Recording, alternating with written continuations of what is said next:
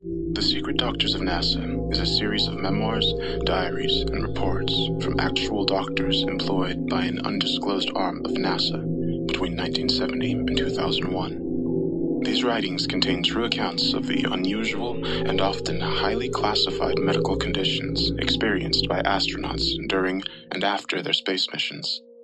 Following the defunding of the clandestine medical program after the September 11, 2001 terror attacks, a majority of these accounts were left, forgotten, on tape drives in a NASA storage facility.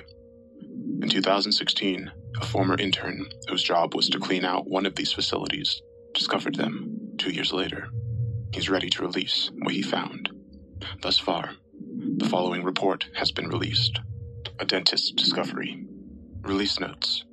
This report is an annotated interview with an American astronaut which took place in 1981.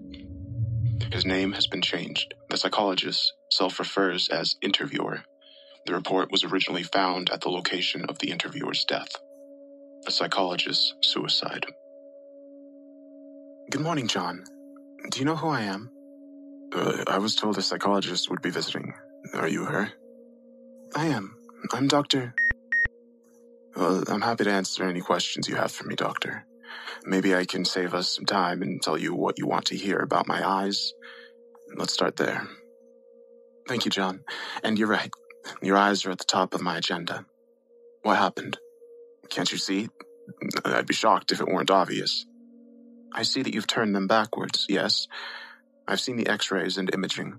You managed to avoid significant injury, which I think we both can agree is a great thing. More than great. Why's that? Because now I can see everything I'd missed. Interviewer's note. John returned from space complaining of headaches and blurry vision. Examinations yielded nothing. His symptoms persisted. The pain grew unbearable, his vision diminished. John declared himself blind two days later. Further tests were inconclusive. Even if he were in perfect health, which the tests showed, doctors believed he could not see. All specialists were at a loss. Five days after John's return from space, he mutilated himself. He dislodged his eyes and stretched the optic nerves enough to turn his eyes to face the inside of his head. Every doctor on staff was baffled by how John had managed to do that without severing the nerves and the blood vessels. All of John's complaints about headaches and blurry vision ceased. He has been in psychiatric care since then. No attempts have been made to fix the direction of his eyes. Can you explain what you mean by see everything you'd missed? Ever since I was a kid, I looked up at the stars. They'd fascinated me. They called to me. I knew when I was four that someday I'd walk among them. The books I had said it would be possible in the future, that was all I needed. Lo and behold, I went to space for the first time when I was 36. It was beyond anything I could have experienced. But something was missed. Yes, yes. I've been to space twice since then. The last time, when I performed a spacewalk to fix something outside the shuttle, I discovered I was wrong to be excited. My dreams had been misplaced. Can you elaborate on that, John? Um, I think so, yes. But I need you to trust me. Will you? I'll listen, John, and I'll give you the benefit of the doubt. As for trust, we just met. I don't think either of us have earned it from one another. That's very fair, and I appreciate your candor. I'll elaborate for you. Please. The universe curves in on itself, Doctor. I could look on and on and on, through the stars and galaxies and void, and if I could see everything, if my eyes were powerful enough to have an unbroken line of sight, you know what I'd see at the end of it? Tell me. I'd see the back of my own head. No matter where I looked, that's all I could ever see all of our exploration, all we might find, all terminates right there. We watch ourselves watching ourselves for eternity. I'll have to admit, John, that's a pretty interesting theory. Did you come up with it while you were in space, or did you get the idea another time in your life? No, no, I, I, I didn't think of it myself. It was whispered to me during the last spacewalk. Whispered? By whom? Interviewer's note. I should remark here that I noticed the first change in John's physical appearance after asking that question. The blood vessels in his eyes swelled and his optic nerves pulsated. He gave no indication that anything was wrong, however, and I believed it was appropriate to continue the interview. The universe sent me an emissary. She wanted me to know the truth. Are you referring to an alien intelligence? Were you able to determine whether it was one of the species we've already encountered? I don't think so, no. Was it something new? No, no, not new at all. I believe it was the universe herself. Can you tell me what it said? The universe. Interviewer's note. John was silent for a stretch of nearly four minutes. I did not disturb him.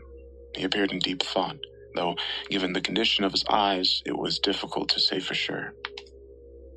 The whisper said, Suaversal Vastation. Suaversal? My Latin is a little rusty, so is it like the, the universe of itself? I know vastation, but I'm unclear on how those words connect. Suaversal vastation, and the whisper showed me. It was a glimpse, just a peek, but that was all I needed. It was when the headache started and my vision started to go. My mind had been rewired to a new way of seeing. Turning my eyes to face it was a necessary step. Can you see, John? I can. I do. What can you see? I see the purifying of the chaos that has been inside of me. In its place is the real universe, the universe that I'd been wanting to see since I was a child. And where the answers are. Every last one. You mentioned the aliens, Doctor? The ones who stare through space just like us? It's a terrible anthropomorphism. They are not like us. They stare, yes, but with purpose. Although one they don't know yet. What they want to see is what I'm looking at right now. The echoes of human thought, the cycle of dominating our violation onto nature, rather than nature being raped into us. We are the only ones who can see that, Doctor. The aliens know it. They'll find us. I just don't understand, John. The aliens want our control over nature? Is that what you're telling me? It would be easier if I just showed you. End of report. Releaser's note. I was able to piece together the subsequent events using the abandoned log entries from NASA security personnel and medical officials. I cannot guarantee that all the information was logged. There may be gaps in the timeline. Here are the relevant excerpts. Security report. The astronaut held out his right index finger and began to elongate.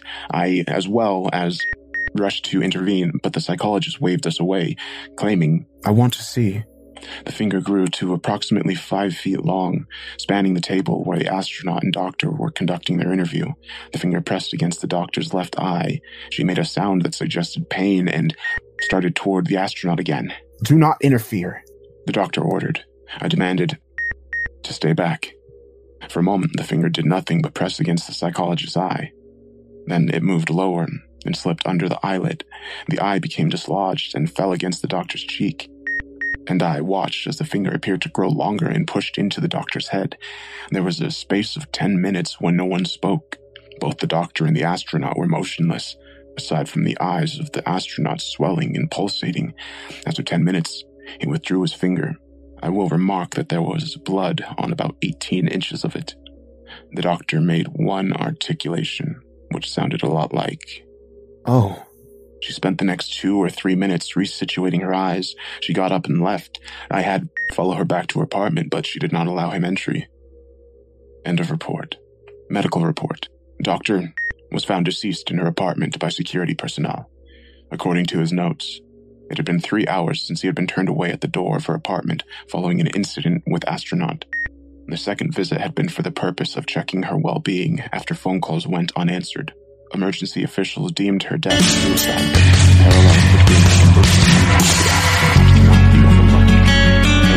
which had been involved in the interview, had been turned to face the inside of her head.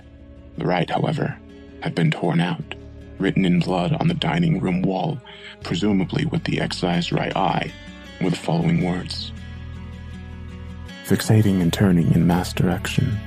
Now they know why they look. End of report.